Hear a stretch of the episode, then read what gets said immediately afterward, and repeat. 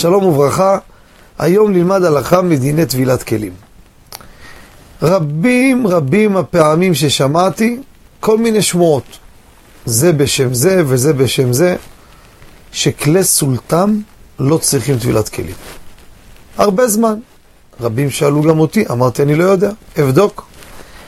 אמת לקח לי זמן רב לבדוק. טלפונים, אני לא מגזים, עשרות טלפונים. למה לא ניכנס כרגע? עד שברוך השם, אין דבר עומד בפני הרצון, הגעתי למנהל בכיר, שיחה מאוד יסודית על כל הסיפור של סולטם, ואני אגיד את הדברים בפניכם רבותיי.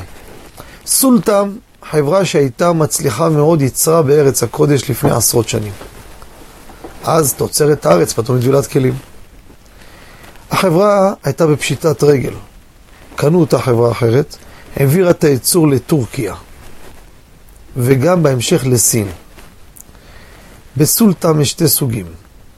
יש את הנרוסטה, ויש עוד סוג, ששתי סוגים, אבל איך שלא יהיה, בלי לסבך את, את המאזינים והצופים, כל כלי סולטם, חד משמעית, מיוצרים תוצרת גויים, או טורקיה או סין, ולא במפעל יהודי, ולא במשחק שהם קונים את החומר גלם. הם פשוט באים למפעל, ולפי השבלונות, לפי הזה הם מזמינים, וכך כל כלי סולטם.